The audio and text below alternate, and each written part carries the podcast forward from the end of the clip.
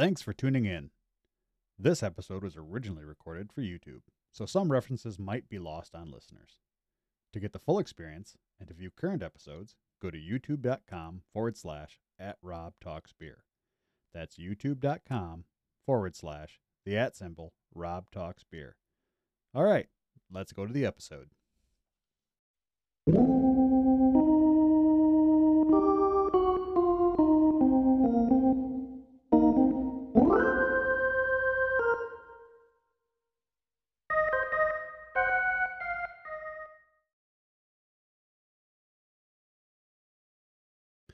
Hello, and welcome to Rob from the Internet Talks About Beer, a show we discuss different styles of beer, beer history, beer flavor profiles. We give shout outs to breweries we think make exceptional beer, and we talk about whatever in the hell else comes to mind during the course of our conversation.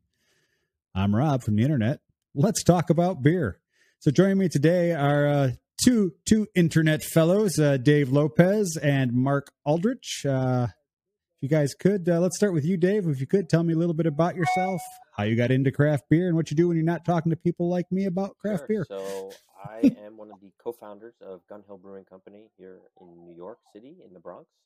Um, I got into craft beer through uh, some baseball teammates of mine, actually years and years ago. One of them was a home brewer, and he brewed uh, he brewed all the beer for his own wedding, and it kind of put the uh, the craft beer bug in in my in my ear or in my in my belly, I guess we'll say. Uh, um, and so it sort of all spiraled spiraled from there. Um, and when I am when I'm not on the internet, um, and besides helping to to run the brewery, I I also uh, have a day job in finance. Gotcha, gotcha. Awesome. Mark, what about Um, you? How did you get into craft beer, and what do you do when you're not talking to people like me about craft beer? Well, um, my my entrance into craft beer sort of came uh, as an end around. Um, I'm a professional actor, and uh, and met some actors with of a fellow uh, mindset that I was working with a few years ago. Who we we were both well, there were three of us at the time. We were very interested in historic pubs and bars and things like that. So uh, I was a big Travel Channel junkie and thought, oh well, this would be a, I would watch a show about interesting bars around the country, around the world. So we started putting uh, the ideas for that together, and as we were doing it, the craft beer explosion was was happening all around us, and uh, a lot of the places that we found interesting also became um, participants in, in the craft beer world. So we sort of grew up with craft beer. We uh, we never did make it to the Travel Channel, but we're still uh, online. We have almost 400 episodes. Um, it our our efforts are helped because we travel a lot with with our day job. Our when we're not talking about beer, we're performing on stages around the country uh, or here in New York, and um, and as I said, yeah, almost 400 episodes and uh, still going, and too stubborn to stop. So uh, Awesome, awesome. Nothing, nothing wrong with that. exactly, and that leads us up to uh, to the the project that Dave and I worked on together, most recently, I should say. Excellent. Yeah, so uh, today we're going to be talking about a beer that uh, was produced by uh, Gun Hill and uh, uh, Mark and, and his, cohorts. Um, it's based off of uh, Hazy IPA, so I'll give a little bit of history about the Hazy IPA. Hazy IPAs were invented in 2003 um, by the Alchemist Brewery. At the time, it was just a brew pub, and they uh, they decided to uh, make a uh, an IPA that uh, was unfiltered and unpasteurized, so it was nice and murky and had all sorts of all extra uh, micronutrients in it and things like that. So uh, provided a whole different flavor palette as compared to a standard IPA. It became really popular um, over the over the the next ten years or so, and in like 20 what 2013 or so the uh, the New England IPA craze really started to take off across the United States and and most of the the, the rest of North America. And uh, I mean today it's still a really popular popular uh style. It's not one of my favorite styles because you know i'm just one of those old school curmudgeons and i like my stouts and i like my porters and and uh I like uh, I like my my ESBs and things like that. Uh, you know, all, all, all the young kids can keep their West Coast IPAs and their East Coast IPAs. If I'm going to have an IPA, it's going to be an old school English IPA. But I drink all beers because all beer is good beer. All right, so um, IPAs, as people might not know, have been around for for an awful long time. They've been around since the early 18th century, um, and they started splintering off into different uh, factions. Uh, actually, in the 19th century is when you started getting more uh, different flavor profiles for IPAs, and then in the 20th century, obviously with the craft beer phase, we've we've split it off into. I know there's all sorts of new things that everyone calls an IPA. I don't know that a lot of them are actually IPAs. You've got your your West Coast, your American, you've got your English, you've got your East Coast, you've got your your sour, you've got your slushy, you've got uh, all that all that fancy, trendy, hip stuff that uh, I don't pay attention to most of the time. But yeah, it's all out there, and if if that's your thing, cool. You know, if not, well, then, uh, maybe it will be after you hear this conversation. So, uh, so guys, if you would, I don't know who wants to uh, jump in first. Tell me a little bit about this uh, this beer that you guys uh, co-created. Mark, go ahead. Why don't you? Uh, well, I- will start because there's a little bit of background that leads up to uh, to how we got to this beer. Um, so Perfect. My, my my business partner in uh, in our web series, uh, his name is Jimmy Ludwig. Uh, we became the Happy Hour guys a little over 12 years ago, and um, eventually we wanted to find a way to get our our performing lives to sort of mesh with our craft beer world lives, and we struck upon the idea of matching a Broadway show with uh, a local craft brewery. Uh, we would bring the cast to the to the brewery, and, and they would work together to to create a beer that would then be sold to benefit a charity of their choosing. Um, so we had worked through uh, through five of those. The first one um, was probably our, our, most successful. We got very lucky out out of the gate, and uh, a little show called Hamilton agreed to to take place to take part in it, and um, just a little show, and uh, and we and then we got lucky twice. We we we we hit two home runs in a row because the the brewery that agreed to sign on to work with us on that was Gun Hill Brewing and Dave Lopez. Uh, and uh, I will let him talk a little bit about about that beer and that experience before we go. Well, we we we were we were fortunate enough just to be making beers that were named after uh, Revolutionary War era things, So that's why you guys sort of put us all together. But yes, it was uh, that was very it was very we were very lucky to be to be included in part of that, and we were kind of fortunate also in terms of the timing of that because it was right before Hamilton became Hamilton. Like it was still popular, but we released the beer. I think either the day of or, or a couple of days around when they were nominated for all their Tony Awards that first year. And so it, it kind of uh, sort of helped as we just sort of went along for the ride, I would say. And so, with the beer releasing around that time and Hamilton becoming increasingly more popular, a lot of media picked up on the fact that Hamilton had its own beer or that the cast had brewed this beer. And so that sort of spiraled and it became something where we couldn't just brew it one time. We had to brew it um, sort of on the on a regular basis because we were we were providing it to the theater. So so that was almost six years ago that I think that we started that, and to this day, it's still being sold in the theater uh, uh where the show's still running. Oh, that's awesome! And it was it was um it was in Madison Square Garden for a couple years. It was in Citi Field where the Mets play for for a season. So it's it's just been one of those beers that's really taken on a life of its own. It's also won a medal at the uh, Great American Beer Festival. So it's um it's, that's cool. It's definitely uh, it worked out it worked out very nicely for us and it, it, it sort of set us up into how we got connected again for for curtain up very very cool that that that is actually really awesome i mean uh, that that that's that that's a that's a confluence of uh, of coincidences all coming together and and creating something wonderful for everybody involved and that beer, yeah, that it, beer was not. It, it a, really was an IPA, by the way. That beer was a uh, a saison. So just. Oh, fantastic style! Yeah, it, we were. I think we were all caught a little off guard by how much that that project took off. Um, as Dave said, Hamilton was just in in the midst of becoming what we now think of as Hamilton, and and we had just had a little idea to try to make a beer for charity, and then next thing you know, we're you know being featured in national and international uh, publications and and uh, and it helped us quite a bit uh, going forward because we then went on to do four more beers after that with four other shows and four different charities Um, and we wanted, we'd always wanted to make the Broadway six pack. So we wanted, we wanted to get six beers uh, together, six different charities, six different shows, six different casts, and uh, and then the pandemic hit, and um, we weren't really sure. I mean, no one was sure. We didn't know what was going to happen. Uh, we knew our industry literally shut down overnight, um, so there was there was no show for us to team up with.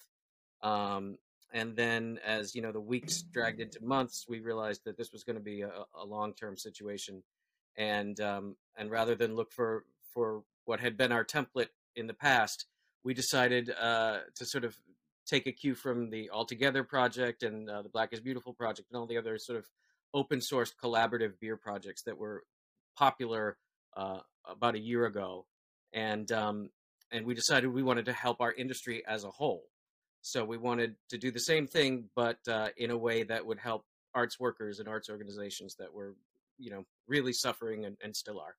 Um, and we uh, we came up with the idea uh, on one of our on our very first episode back. We everybody was still social distancing. We were sitting out in front of uh, of a brewery here in, in uh, the Hudson Valley, in almost upstate New York, uh, Sloop Brewing, great great folks. And uh, we we were sitting in a tent because we couldn't sit inside at that point and came up with the idea. And Sloop had expressed some interest in uh, in being our partners uh, in the project going forward, which I thought was great. Uh, but we knew Dave and Gun Hill had done a Black is Beautiful, and we wanted to. Uh, we literally never imagined that that he would be willing to jump back into something like this with us again. we wanted to get his advice on you know what worked and what didn't work and what we could do to make it easier for people all the way around. Um, and not only was he gracious enough to to answer our questions, but he also said, if anything happens uh, and there's an opportunity, that Gun Hill would would very much like to step in and and be our brewing partner on on this project. And uh, and uh, Sloop had a very very busy brewing schedule, um, so it, it, there was an opening there for us to get things rolling a lot quicker if if we could move forward with Gun Hill. And uh, and I'll I'll let Dave pick it up from there. But it was it was a very very happy uh, sort of tumbling of events that led us together again. Awesome. Yeah. So from. So yeah. Uh, sorry. Yep. Go ahead.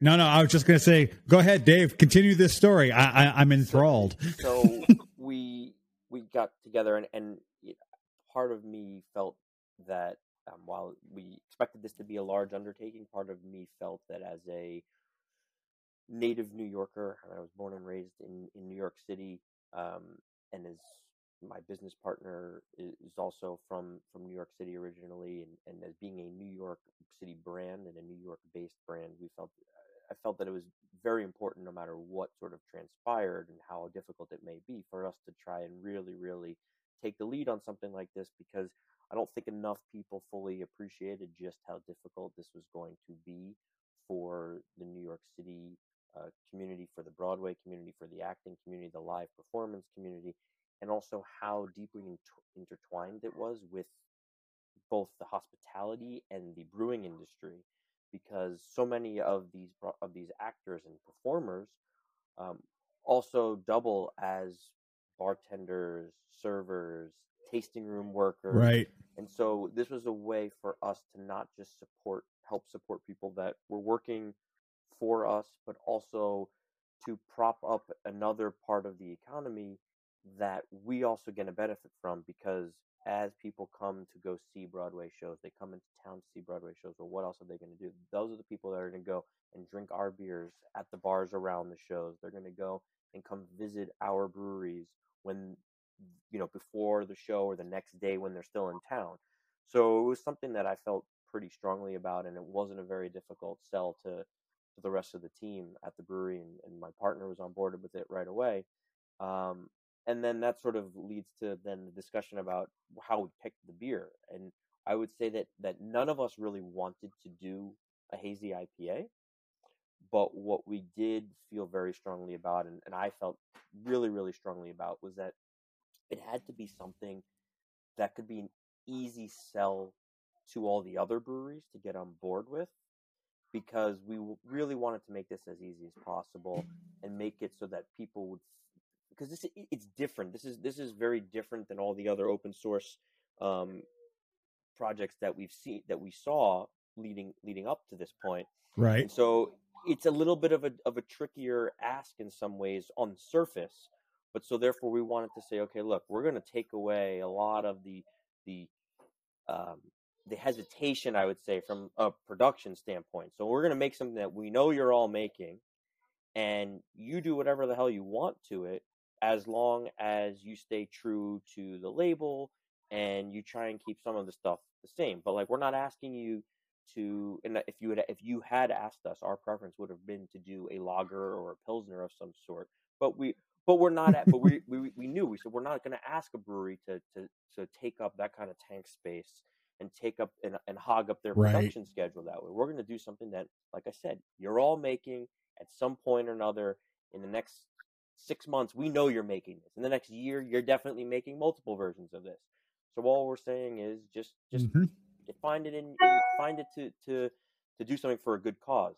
And then the second thing that we really wanted to do was was make it so that it wouldn't be something that was going to cost an arm and a leg for a brewery to to produce, so that they could still sell this at a reasonable price while still tacking on a little bit extra for them to to be able to make their full margin and donate something to the cause.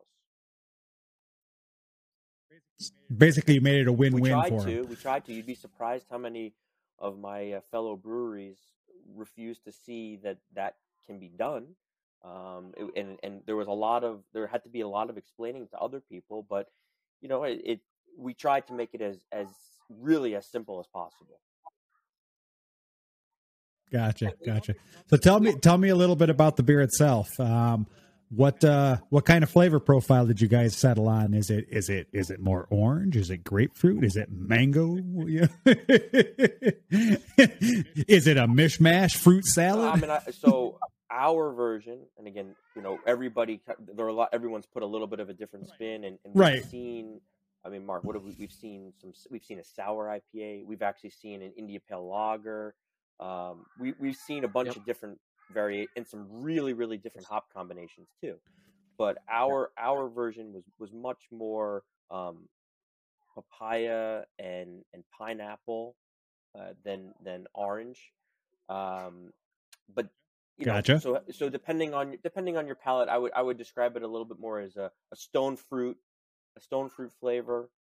Um, Okay, but again, like one of the other things, one of the other things that we tried to do with the beer is it's the ABV is kind of right down Main Street. Our our base was six and a half percent, so we wanted to make something that was really really Okay. simple, easy to drink, so that also the consumer would be comfortable, confident to be to want to drink more than one because you're supporting a good cause as well. Right, right. Yeah, you don't want to you don't want to rocket the ABV up because then you're going to limit the number of sales. Um, so so I'm going to ask you a question and answer it as best you can. I don't expect I don't expect there's no right there's no wrong answer.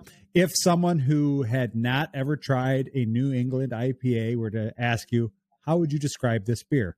Can you describe it? Mark, you want to go? And Either Uh, one of you, it doesn't matter. Sure, I'll, I'll- I'll do my. I, I, I'm, I'm, I'm actually being honest when I say that Gun Hills was my favorite of the versions that we've had. I've had over three dozen of them at this point. Um, Wow. most, if not all of them, uh, yeah, I, I did some traveling to try to track some of these down. But I'd say most, not all, but most of them shared certain characteristics. I think, um, I think it's a fuller mouthfeel than a lot of IPAs. Okay. It's creamier and and richer. Um, like Dave said, I thought it leaned into the stone fruit uh, um, area much more than just sort of a bright tropical, uh, which I find in a lot of New England IPAs. They sort of go towards a grapefruit or an orange or something very citrusy. And this this I thought had more Yep. balance and was a little more delicate than that. Um, and like I said, it was uh, it- like Dave said, it was six and a half percent. So it was it was you know right down that that easy drinking place. I found it very refreshing. Um, I I I would say that it is an IPA for people who don't think they like IPAs.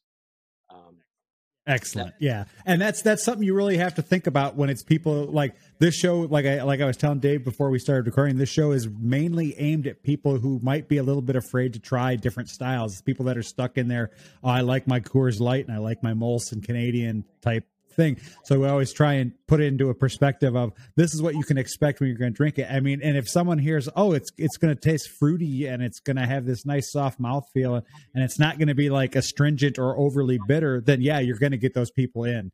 Um, you know, and and that that's awesome. That's that's always nice to hear. And that's the thing um, for for people who don't know, New England IPAs are technically the IPA for people who don't like IPAs.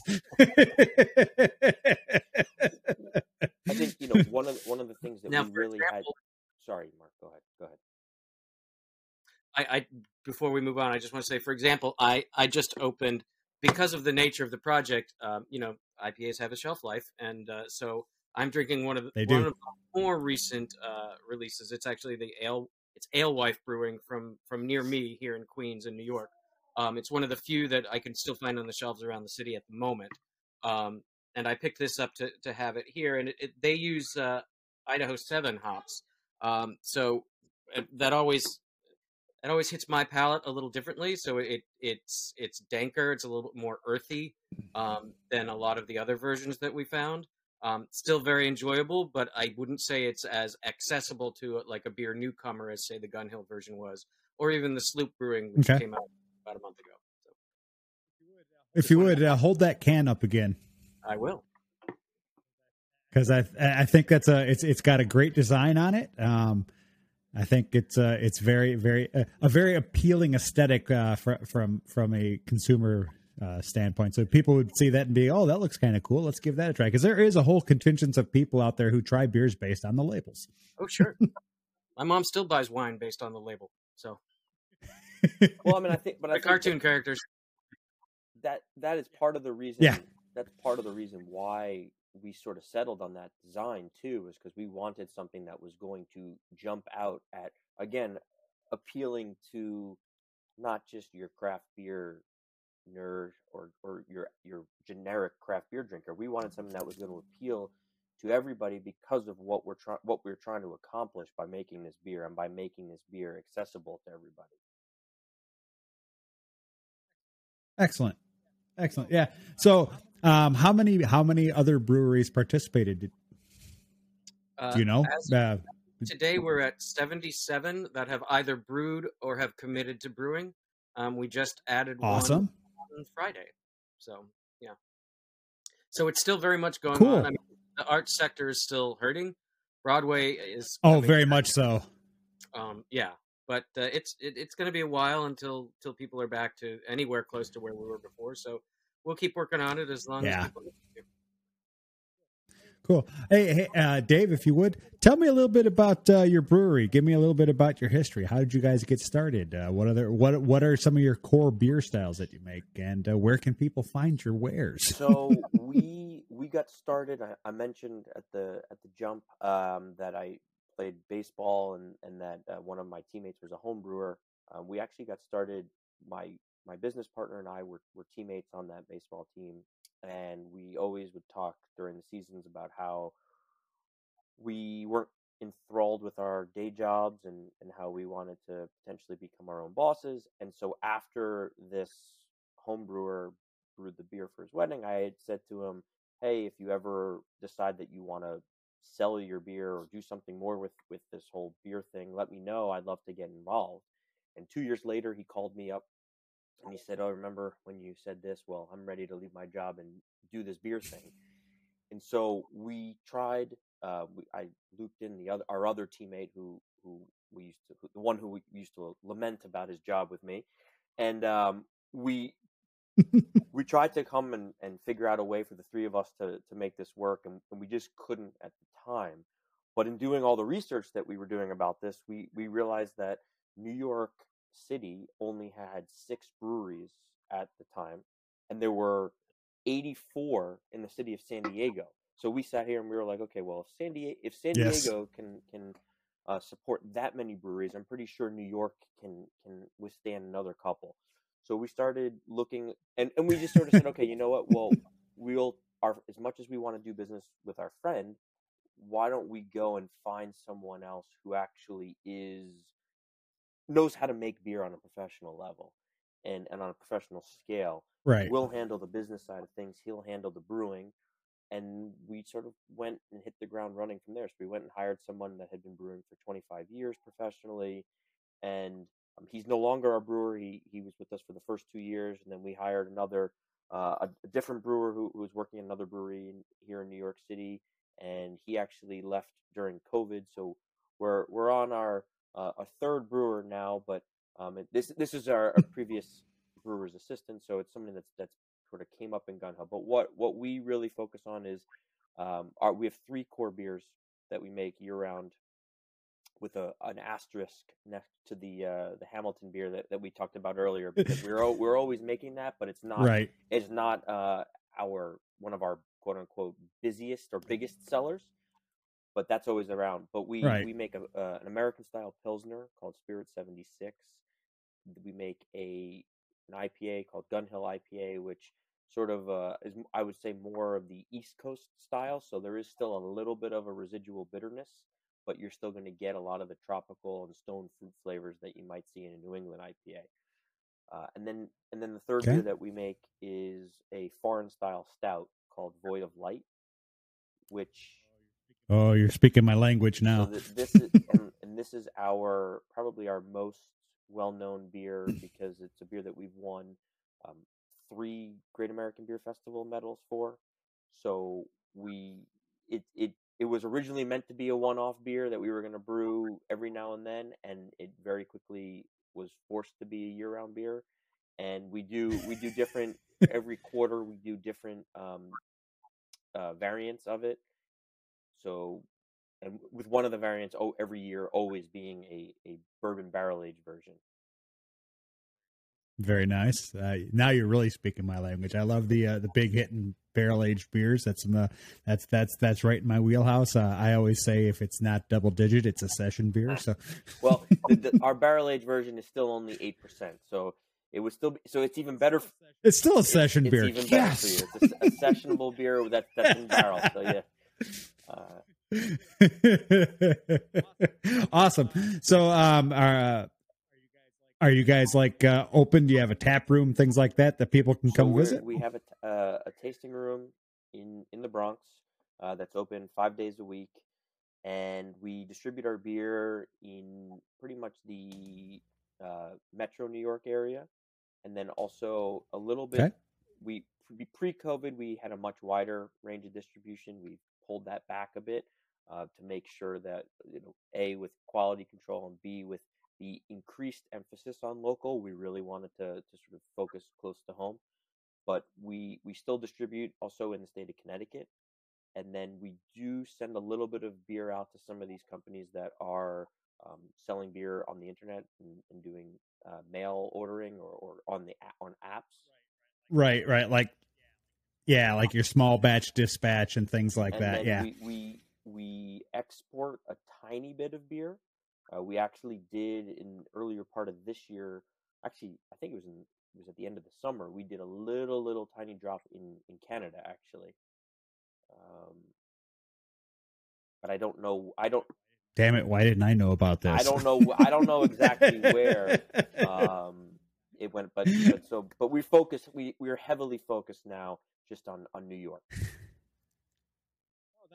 No, that that's awesome. I mean, um, I'm I'm all about hyper local. I mean, I've got a brewery that's literally ten minutes down down my road. If I take my road straight down for ten minutes, I hit this brewery, and it's it's you know it's my new local.